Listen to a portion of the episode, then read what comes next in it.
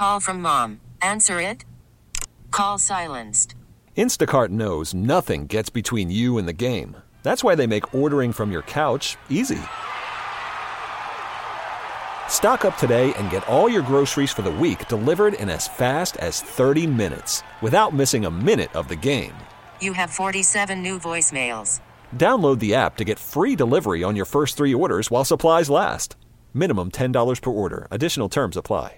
Hey, good morning. Welcome to another edition of the Real Estate Show here on 830 WCCO. Chris and Andy here in the studio. Good morning, guys. Here it is, December. I know it. First of December. And uh, Good morning. I know you both brought in your real estate crystal ball to tell us what the uh, holiday season will be like real estate wise. Well, Are you in a positive mood? I'm always positive, and I'm not going to be negative about the real estate market because I don't think people need to be negative about it. Okay. Slow down a little, mm-hmm. You know, but I don't think it's doom and gloom and we have bubbles coming. I really don't. Well, you know, and I uh, this is what's really interesting right now is when you read the papers this week. Finally, some of the stuff we were saying back in August, Mm-hmm. September, finally hit the papers. I don't know if you've read and, and you look at housing. Kind of a delay there. Yeah, it is. And you know what's what's really interesting though is is that Danny, I think that the more I look at that, the more I've read it, the more I I love to continually follow and analyze. I think we're in a seasonal thing. I don't I really don't feel like this is the beginning of a, a wave of the tidal wave of new housing prices because you look at the backup data of the values of the houses that are there and you look at where we should be. If we trended traditionally at the 4% that you know for historically as long as they've tracked it, they kind of have appreciated and then you kind of do the math where we dropped and where we're back to, we're, we're still pretty healthy. I mean, people think, oh, prices are crazy. We're on the top of a mountain again and it's going to fall. I really don't think so. I think that with the pressure, the demand, um, we've got a lot of, uh, I think, uh, good things happening that will uh, pick up again in the spring. Yeah, and I think pricing is it's just that people that want to get out right now, Mm-hmm. you know, that are making Yeah. some deals, and I think there's buyers out there that are thinking that my my goodness, there's so many great deals. I'm going to just try to you know go low on all these houses and see what I get. But Right. I mean, it it's all kind of up to the seller, and I just say, hang on, it's going to work. Well, yeah, and I think that you know the other the psychology behind it of the it, it, this time of year it feels like it's slower and it's more of a buyer's market. And here's the deal: if a house is a good deal in a great neighborhood, don't play games. If you really want that house, or if you really want to get in there, I mean, that that uh, seller knows the numbers. They've they've had their agent look at all the different values of houses, and they've priced it aggressively for a reason because they want to probably bring somebody in to make a quick offer and get the the uh, selling process over quicker. So it's it's it's a new strategy I'm seeing that's working really well right now is pricing the houses correctly, and they sell fast and they're at you know list price because they're priced fair. They're not overpriced. Makes sense. That's a strategy that should uh, always, Always be. be. Yeah, it's true. you know, because I I think what's interesting, you you hear sellers say that, say, you know what, let's just try and Mm-hmm. see if we can get it, and then we'll always, you know, react later. Right. And the problem is, is that when that that first impression and that when it first comes on the market, that's when the most excitement happens. Mm-hmm. And there's, it's not like someone just started looking that day and it's like, oh, it's just the first day. We're going Mm-hmm. to look and maybe in two weeks they'll reduce it. They don't do that. There's a whole bunch of people sitting out there that are waiting for new stuff to come on, Mm-hmm. and then they go look at it and they say, oh, it's seven twenty nine, but. Boy, if it was six ninety nine, like it should have been, Mm-hmm. um, they would have jumped on it, and maybe you got seven ten. Now it's seven twenty nine nine. Sits for three weeks. You just lost all those people Yep. that just gathered up, Sure. and now we're hoping for onesie twosies. And then they start making, you know, and we talk about it all the time. They start making up excuses why it hasn't sold.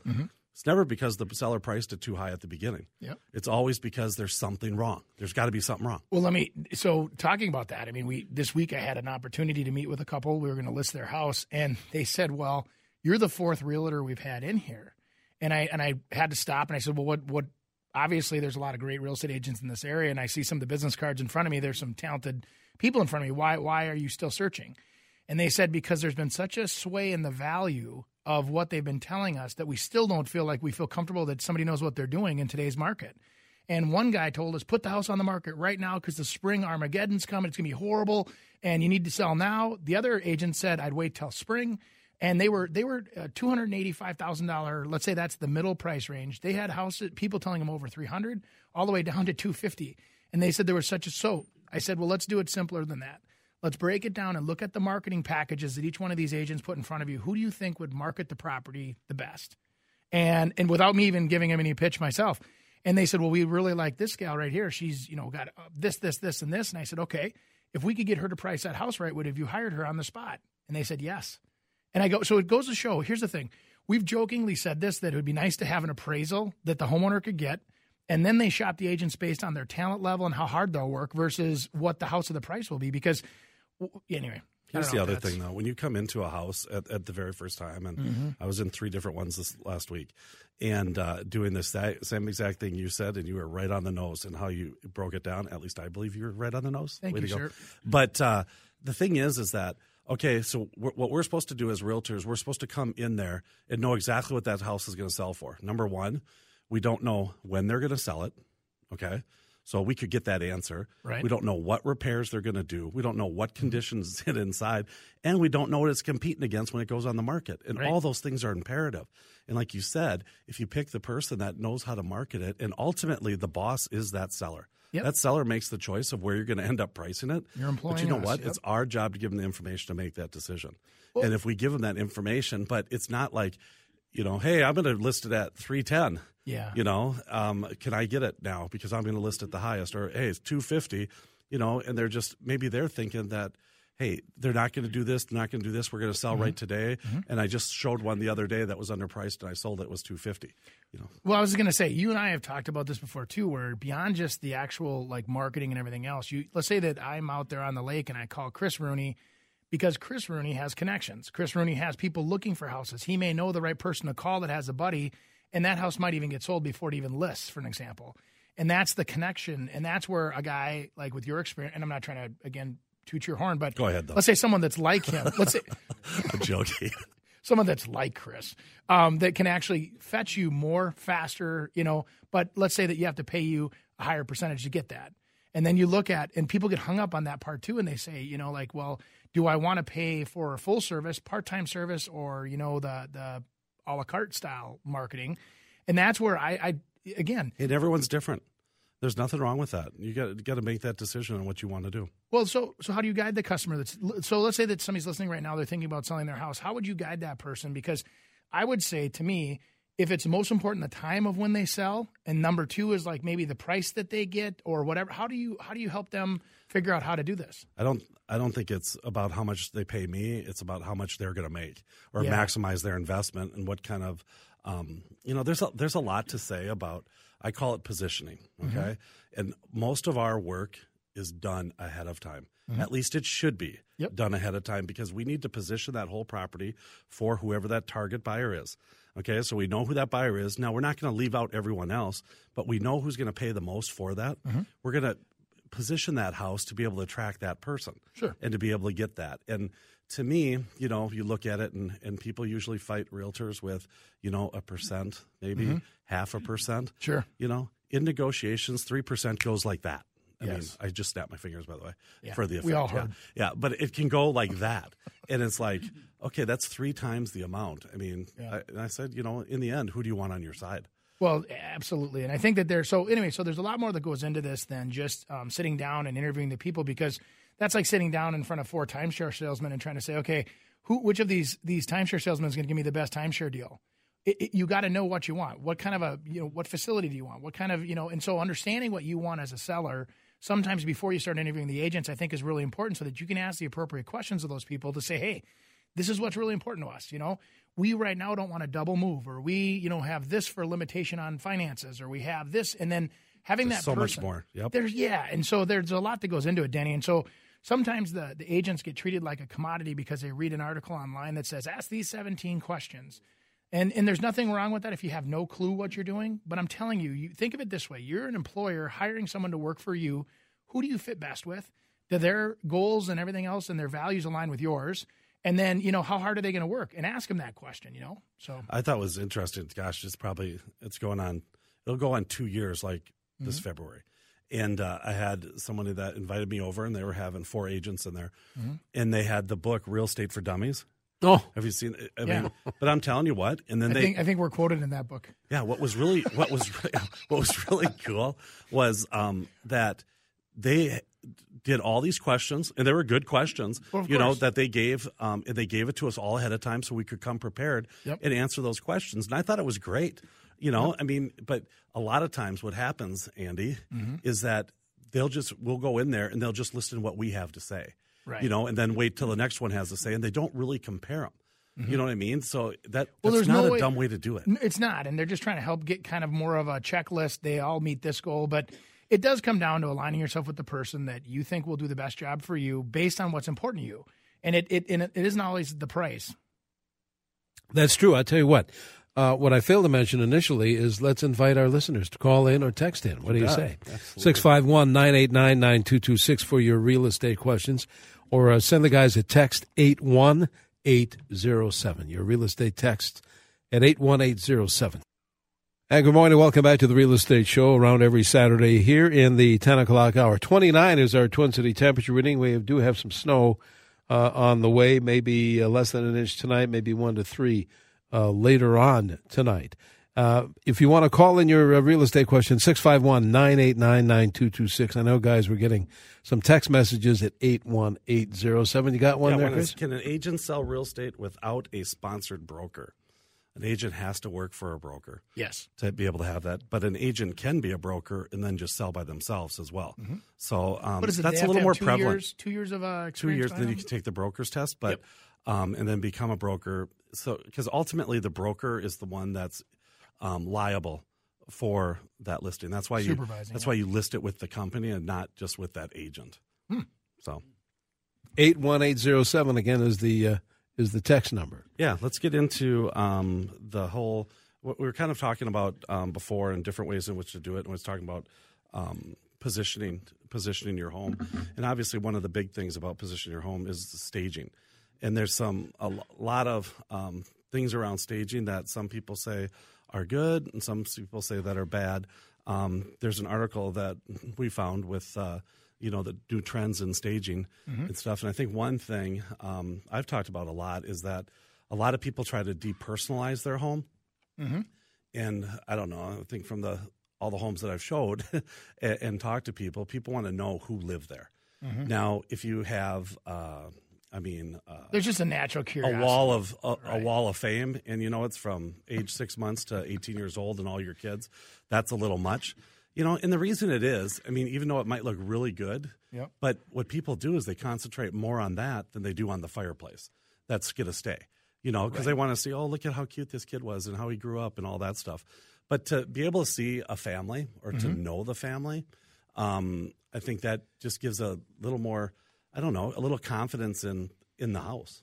I think if you're local, I think there's there's a lot of other things that people could be biased against. Though you know, you start getting into things like you know beliefs that you have politically, or if you have religious things that are up or whatever. I just don't want somebody to come into your house and actually hold that against you or say, well, I don't want to live in that kind of situation, or you know what I'm saying. It's like it's uh just don't give anybody ammunition. I say keep yeah. it clean and simple. And But it just gets them thinking about something else rather Right. than the house. Right. You know, and I think sometimes um, I've had a couple instances. It's very rare. So before everyone texts in on this and say that, oh, you have to stage, um, there's been instances where I say we don't need any staging in here because the house can sell itself. And I think sometimes um, I remember a house, and this was, gosh, a number of years ago, but uh, the furniture was so nice that the person buying it not only had to spend over a million dollars for the house, but they'd have to probably spend a couple hundred thousand for that furniture. Yeah. And what that did, that furniture kind of masked all of the other stuff that it had. So like built-in cabinets and and woodwork and things like that. And we ended up getting that furniture out of there, and then it sold after that because I think hmm. people were able to you know feel that house and kind of make it their own. But most cases, mm-hmm. I mean, we're going to need something in there versus being totally vacant. But it's not like we have to stage the whole house. Well, right. There's partial staging, and there's you know the National Association of, uh, of Realtors actually put out a study that showed that they were. I think the average staging package was like from 0.5 to 1.2 percent of the list price. That was kind of the average that was being invested into houses that claim to be staged. And staging can be everything from uh, furniture, but I think a lot of people think staging is another word for furniture. Not necessarily. Sometimes it's also merchandising the house, repainting a room, almost like a light remodel. So, like what you're talking about there, to me, staging can be something as simple as decluttering, depersonalizing, or you know whatever, and then accenting with something to make the house feel relevant towards new design. So it, it but anyway, they also showed that the average. Now this is a quite a swing. I don't know how they get away with quoting stats like this, but they said the average real estate professional believes that a staged home increased the home's value between three and fifteen percent. So spending that, you know, half a percent to get it's a pretty good return, I guess, is what what they're saying here statistically. and that's with what they've trended and tracked, and so Yeah, and I think that it is up to the certain people, but there is some that you know people aren't able to Mm-hmm. stage. And how about let, let's talk about that. So, say someone wants to do, um, hey, we want to do staging, but we only have so much money in which to be able to do it, yep. um, and I need to paint instead. What would you suggest? Paint or try to stage? Um, I, tell you what, I would I would tend to work on cleanliness and the appearance of quality because cleanliness to me usually equals quality. I find that home inspections go a lot easier when the houses are cleaner and well maintained. Um, when the when you go up to the furnace and you literally rub your finger across the top and have a dust bunny on your finger, people worry about that furnace because they know it hasn't been touched since the last time the the HVAC guy or gal was out. And so I think that there's some of that that I look at as well. So without any cost, I think good old elbow grease, like we've talked about before, doing a good cleansing on that house. And if you can't physically do it yourself, that to spend that money to hire somebody that will be able to do that for you to get that house ready to go. Um, one of my other low cost favorite things to do is to uh, work with your lighting because I think lighting is one of those things that a lot of people overlook. And let's say, for an example, you like a certain you know uh, new uh, energy efficient style of bulb, but it really makes that room look like a big bright you know auditorium. You may want to trend that down and put in maybe some 60 watt incandescents or something like that to warm it up a little bit, just to give. Because remember, you're merchandising that house to sell it. You're not, you know, making a statement. You're, you're trying to, uh, you know, put that all together in a package, or somebody walks in there and says, "This is warm and fuzzy, the way I want to," you know. Or, I think that's, that's interesting because then what you'd also say if hey, if you have a lower level and you have a, a basement that doesn't have like a, a walkout or a lookout, you want really bright bulbs Mm-hmm. Right. to be able to brighten that thing up. If it's dark. I mean, yeah, it just it so depends, and that's why you talk positioning. It's it's each house is individual. Mm-hmm. It's different. We have more show to come. We have another half hour of the show, as a matter of fact. 651 989 9226. Text is 81807. Here's our phone number for your real estate question 651 989 9226. Text number again is 81807. Guys, let's go to the phone. Uh, Wayne is, calling from Brainerd, I believe. Uh, Wayne, the guys are listening. Yeah, I'm up here in a rural setting with about 15 acres, and the uh, a usual way to sell up here is on a contract for deed. I have four buildings on this acreage, by the way. Can you probably cover the pros and cons of selling on a contract for deed? And I would use a realtor. Okay. Um, well, first of all, we have to give the old. We can't give legal or tax advice, but uh, I think if we were talking to a client um, and talking about a contract for deed, and for people that don't know what that is, it, it typically ends up being that the seller is financing for that buyer.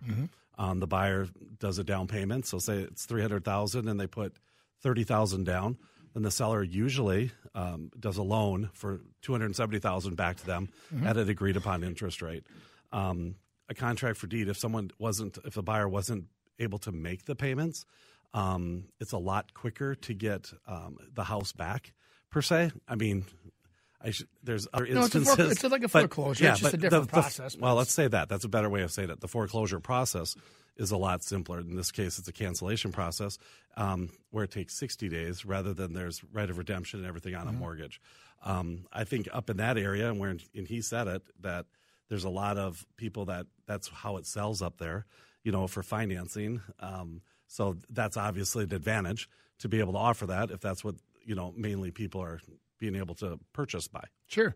Yeah, and you know, and up in that neck of the woods, we've had the guys on the show, Mark Pedig and uh, Brent Anderson up there, and they, those guys up in the Brainerd market would be more than happy to talk to you about that because I don't know if you always have to take, you know, Wayne. I I, I think that it's probably a, a way to get more money for your house, maybe like somebody yep. you have to offer a CD to someone that needs the credit, or maybe they're you know younger and they don't have the the credit available to them quite yet. They're building it over time or saving up their deposit, but.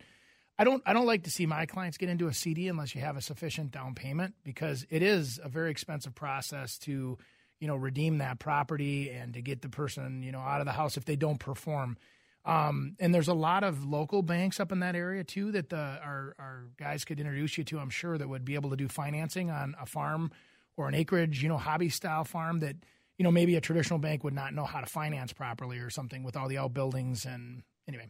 And there's there's even USDA available too. Not to continue on, but there's you know with the USDA there's loan types. I wish Travis was here to discuss it, but they even have some programs that are zero down if you're you know out a little farther. But there's rules with buildings. So he know, he mentioned he had four buildings. with normal financing too. There's Yeah, there's zero down. appraisal costs. Yep. You know, and that appraisal maybe those there's not enough comps out there to be able to appraise for what that value is. Mm-hmm. So that's a way to do a contract for deed. But I'll tell you what, there's a lot of people out there. Um, I think what the the thought is is that people are that do a contract for deed Mm-hmm. have bad credit.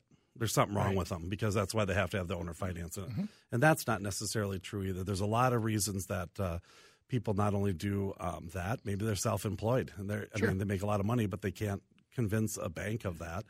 Um, and then there's for a seller too. There's uh, good reasons to take that. Maybe you don't want all that money at once. I mean, if there's a tax liability that is, is associated with that Right. money, and maybe you just want to make interest because what am I going to do with that money? Right. Hey, I can get five or seven percent on it. You know, from this person, I can throw it in the bank and get one percent. Might be a great So investment. yeah. that's just different thoughts. Uh, by the way, if you want to send a text, 81807, we're getting uh, a bunch of those. Um, there's there's somebody that is referring to those billboards you see around town. How do these guaranteed offers work that I see on billboards around the city? Okay, a guaranteed a guaranteed sale, and I don't know what those billboards do, but typically, what a a, a guaranteed sale is is that uh, the realtor and or one of their investors um, make an offer on your house to be able to sell it, and there there might be a lot of things tied to it. Uh, one of the things might be tied to it is uh, that they have the ability in which to list it and try to sell it on the open market um, for a certain price. Then maybe you're contractually obligated to reduce it to a point that hey they can sell it, or there's a there's a buy price, and then they'll come in and and say hey we'll we'll purchase it right at this. I mean, I think the thing is, I mean, the, people aren't just going to buy your house just to buy it for the fun of it. You know, they're going to tr- they, they, have got to make make money. money. They have to, you know, in which to be able to do it. So I agree. I think there's there's a few things that I don't want to get too deep into, but you know, as if, if somebody comes out that actually labels himself as a realtor, you know, they have a, a vow of ethics that they follow, and they have to have your best interests in mind, in my opinion, from an ethical perspective. So when somebody's sitting down with you and telling you they're giving you a guaranteed offer, first of all, I want them to make sure that you ask them what is the true potential value of my home um, and a retail perspective. Um, what repairs do I need to do to get it to that value level? Um, and then so you have all the dollars in front of you. And then when it comes down to breaking it down and saying, okay, what will you guarantee me? What's going to happen is somebody's going to take a risk threshold formula, and if it's you know let's let's just say I've heard the averages go from as little as eight percent all the way up to as high as twenty four percent. Think about that. That's a lot of expense to sell a house. And I'll tell you what, you you take a hundred thousand dollar, hundred fifty thousand dollar hit on a house to sell it, you better be sure that you're getting the benefits that you want out of that because I mean you can make a lot of house payments for a lot of years on one hundred fifty thousand dollars. So you know, well, I suppose it depends on your payment. But there's some people that it works for, you know, and they need they need to move and they need to get out. No, I get that, but I think that what's happening is with the way that that kind of a product right now is being advertised to the consumer that's looking for the easy fix. I don't want to do showings. I don't want to do this. Unfortunately, it's like being sick. Sometimes you can't just take a magic pill and you're healed. Sometimes you have to go through the healing process and take the proper time so you actually kick the cold. And I'm just, uh, it, why are you laughing? You're the analogy guy. I Well, no, but I, I, I when you're selling a house, why would you want to leave money on the table? Why would you not want to spend a little bit of effort to get, you know, what you really, and, and if you don't, just understand that that convenience is, it's like buying the eight dollar Coke in your hotel room. You're buying out of the minibar, and if you're fine with that, great. I'd walk down the hallway and get one for a dollar versus paying eight dollars out of the fridge in the room. But that's that's me. yeah, to each their own. Yep. Six five one nine eight nine nine two two six. Text is eight one eight zero seven. Uh, you had mentioned the, the dust on the, the furnace, top of the, the furnace, but you guys are aware of certainly there are cleaning services all over that people have, you know, come to their home and clean.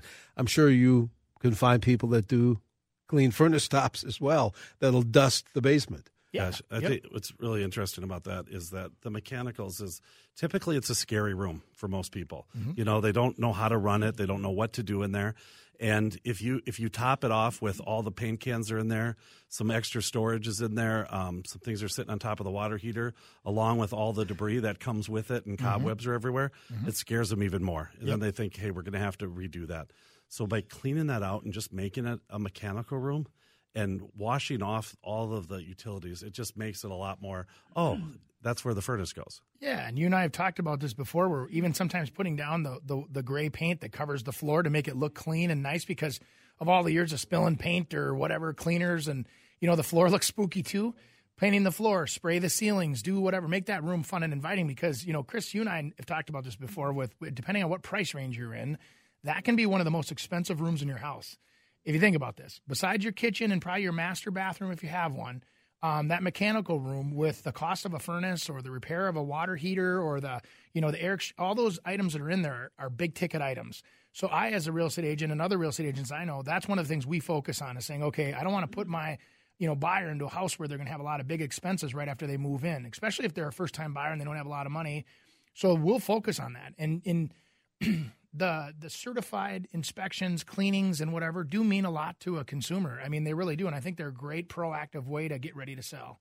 Well, and the, if you think about that, the other part is is you just those pre inspections. Now think about a buyer going through a house and they already know that all that stuff was checked out. It's one less thing to worry about, mm-hmm. you know, because once you start adding them up and I'm worrying about this, this, this, and that, yeah. then it becomes, you know what, that's too much. Let's go look at the next one where there might not be as many worries. Well, true. 651 989 9226. Text is 81807. Let's go back to the phones, guys. Somebody, oh, it's Don calling from Osceola, Wisconsin with a question. Hi, Don. Hi, how are you? Good, thank you. What uh, what can we do for you today? Well, I, I'm really confused on comps. I, I have different properties I, I have bought and sold, nothing major. But comps are a most inaccurate form of appraisal, and it costs me money for an appraisal, and they give a comp. Uh, it it's just not right, is it? They're just comparing square footage. They're not comparing properties. Yeah, it's. Uh, I mean, it depends how many comparables you have. So, I mean, if we're in uh, Minneapolis uh, in a suburb, and mm-hmm. you know, it's a it's a sixteen hundred square foot, one and a half story with a two car detached garage. We've got a lot of comps. You know, if we're mm-hmm. out in the country, you know, we, we just don't you just don't have as much. Um, we've had that problem with some lakeshore listings, sure, you know, and maybe some higher priced ones where let's just say it's in Prior Lake and you know that hey, there's nothing that's been selling that high. We have to get other comps. So what they'll do is try to go over to Minnetonka and say, okay, hey, based on what Prior Lake is, mm-hmm. this is kind of an example of it, mm-hmm. and they'll go over to that. So some appraisers can go out a little further but then some appraisers might just say, I mean, and there's rules involved in all of this, but that, hey, you know what? I can use these within, you know, six miles of the property, mm-hmm. and uh, I got to use that. I can't use that one that's nine miles out that might fit yours perfectly. True, and I think there's other things that you know maybe uh, Don here is is referencing is is you know when you look at comps and let's say that you know he's he's got a I don't know if he had a house or a farm out there, but let's say he's got a farm and they're looking at just like the different quality of the barn levels you can buy a pole barn for 30,000 or 300,000 depending on what you're, you know what I mean, or the harvester grain bins versus the, you know, the Brock grain bins or whatever. There's different value points on those things too. So that's where, you know, you do have to put a uh, a little bit more of what they call a cost plus. So if the acreage is worth 10,000 an acre as most farmland out there would sell for. And they do use that value. They, they do, do use land value. Yep, they'll use land value first and then they say, "Okay, here's an old old, you know, um, two bedroom house that's on there, or is it a brand new, you know, ranch, big rambler that's worth three hundred thousand that you know costs to replace? And then they, the right appraisal, the right small bank will allow you to do that. But every time you get that specific done, I think what happens is is that you limit your audience on the other side because it may require more money down. It may, re- you know, but but that's okay because you want to obviously protect yourself. And um, well, just, a yeah. lot of lenders will tell you too that if it's in a specific area, it might be better to go with that hometown bank to mm-hmm. do the mm-hmm. financing because they understand that market. They do get not the people stuff, in yeah. California that are underwriting it for you. Right, exactly. So. so. let's take a break, guys. We have more show to come here, our real estate show here on CCO. And good morning. Welcome back to this portion of our real estate show here on 830 WCCO. We have callers, we have texters, guys, asking real estate type of questions. Here is our phone number, 651 989 9226. Meanwhile, the text is 81807. Uh, Alan is calling from St. Paul uh, with a question. Go ahead, Alan. Yeah, gentlemen, I'm kicking around the idea of a kitchen remodel here. I certainly need it.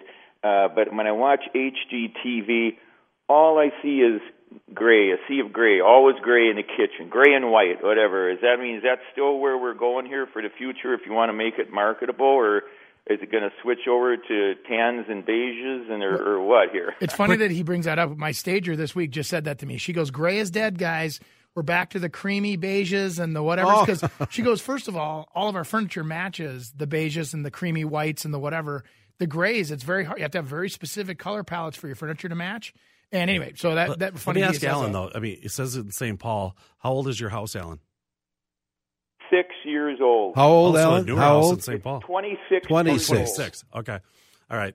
I, you know, if it was a, I was thinking it maybe it was a downtown St. Paul kind of thing, and Mm-hmm. it was in the, you know, 60, 70 years old. But that's kind of a, a timeless thing that you uh, easily can get away with. But I'll tell you what, if it's, uh, there's there's simple remodels, you know, from a hardware perspective Mm-hmm. that you can do with some quick painting and you know some new appliances to, Mm-hmm. you know, redoing everything. I mean, if you want to, but I'll, I'll tell you, I tell people a lot that if you're gonna sell, if we're talking about selling now, if if you want to do it yourself and enjoy this thing, do it how the way you want to do it. But if we're thinking about selling, uh, a way in which to maybe get away with uh, a lot of cost is to be able to keep the box cabinets and then just replace all the doors. And you know, you can still remove some of those cabinets if it's uh, you know, like where it used to be over the whole um, bar, uh, the little peninsula area. The cabinets are blocking the whole kitchen. You know, you can take all those out. Um, but obviously, kitchens can get real expensive. Well, sure they can, and you know, Chris, another couple ways that we've we've had a show a couple, I don't know, maybe a year ago about this, but talking about just like switching out the outlets, putting in some of the USB plugs, actually taking some of those spaces and going into more of the um, like opening up to dining rooms and featuring like recycling centers and larger pantries and opening. You know, so when you remodel a kitchen, I mean, there's a lot of cool things you can do that actually will make your kitchen really relevant to the way people live nowadays without spending a lot of money. But it's you don't want to just replace what you have with what you have. I mean, you want to have a little fun with the appliances. You want to bring in some of that technology, which also ups your savviness with the house. And you know, and not for a lot. Why are you Well, no, at me? I'm just thinking. I'm thinking about what nervous. Alan said about the HGTV Yeah, thing, yeah. and how on some of those shows where it says, "Hey, we replaced the cabinets for thirty two hundred dollars." Yeah. no, you didn't. Right. There's, I mean, you, you can't do that. No. You know, so it's a lot more expensive than what uh, maybe some of those shows. Well, say. and I, I flipped a house where I had my interior team um, actually help and guide me, and they were having me do things that were outside my comfort zone. Like they were putting in crystal chandeliers in some of the bedrooms, and they were doing these crazy, you know, exotic granites that were, you know, the Australian golds, you know, and and I was like, oh my gosh, these girls are taking me down a path that I, I don't think that you know nobody will like. People fought over the house, and so you know, trending is one thing. If you're in a trendy neighborhood, I think that's where you're going originally. If you're in a trendy neighborhood where the person that buys the house wants it to be on trend, that's a little different than if you're just updating for a more traditional neighborhood that is just looking for some cool stuff in their in their house. And what they're expecting at that price level. Mm-hmm. Yep. Text number, by the way, 81807. Let's see, we've got a few of those to field here. Uh, is there a big disadvantage, Texter says, to selling a newer home with an unfinished basement?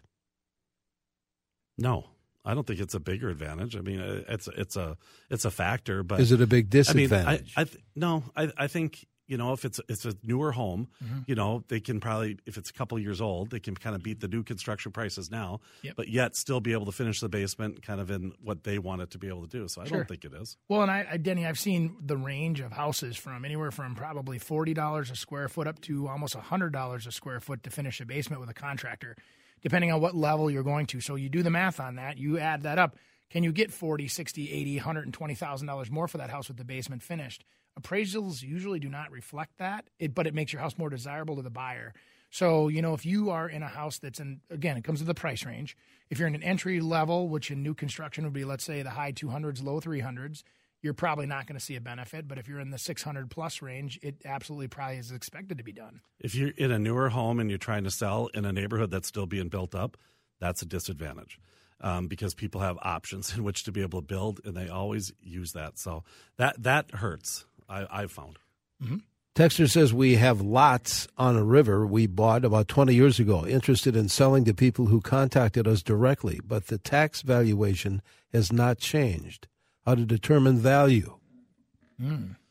I would I would get some realtors out there and to be able to tell you what they are. I mean, everyone's going to come out there and be able to offer their, um, you know, what they think the price is and probably a, a spiel uh, to be able to do it and uh, might be able to get to more people. But tax value does not determine what your market value is. Yeah, and you know, and if you're if you're looking to maybe save some money and you wanted to get around the commissions, you might want to go back after like some of the bigger home builders in the area. But just make sure they're paying you what the lots are worth because most home builders are notoriously known for being able to wiggle the price down on things. Mm. That's what they're that's why their home builders are good at that stuff. So I would say having a personal representative that knows the true value, then you attack, you know, going after who the audience might be. Maybe we could do this in the last minute here. A, a text. Uh, how, some people fall on tough times. Can they ever buy a for after a foreclosure, or are they not trusted? Oh, 100%. Yeah. They're re credit worthy and they, they uh, get themselves back to credit worthy. I mean, sometimes it takes seven years after a foreclosure, but uh, There's there's, some new no issues whatsoever. Down to two. So I It mean depends there's on if the you financing. you betcha. Yep. And Oh, circumstances, sorry. No, no, no. We have we have about sixty seconds to go. We want to find out how to get in touch with both of you guys as usual. But uh, there was a text came in earlier that they said, uh, as far as uh, full, for full and honest disclosure, please tell your listeners that this is a paid advertisement. This show, it is not. You guys volunteer your You time. mean to you come guys in. we could actually get paid? This would be amazing. We'll talk. I'll let the cat out of the bag. They give us free will be mad. coffee. Yeah, this is uh, this service, just like our garden show, our car, car repair show. These guys are volunteers, just like they are. So we appreciate your expertise. Oh, thank you. How do we get in touch with you both? For the last 10 years on this show, actually. Wow, is that how Chris- long it's I know, been? it's been 10. ChrisRooney.com is me. And I'm Prasky, P R A S K Y dot com. Well, would you volunteer your time again next uh, Saturday? You know, this is addictive. This is a lot of fun, Denny. we love we love our listeners and we appreciate every one of them. Thank we you. for appreciate listening. your expertise too. So, and thank our listeners for uh, the calling and texting. We'll come back again next uh, Saturday morning in the ten o'clock hour for more real estate here on eight three zero WCCO. We get it. Attention spans just aren't what they used to be heads in social media and eyes on Netflix. But what do people do with their ears? Well, for one, they're listening to audio. Americans spend 4.4 hours with audio every day. Oh, and you want the proof? Well, you just sat through this ad that's now approaching 30 seconds. What could you say to a potential customer in 30 seconds? Let Audacy put together a media plan tailor made for your unique marketing needs. Advertise with Audacy. Visit ads.audacy.com.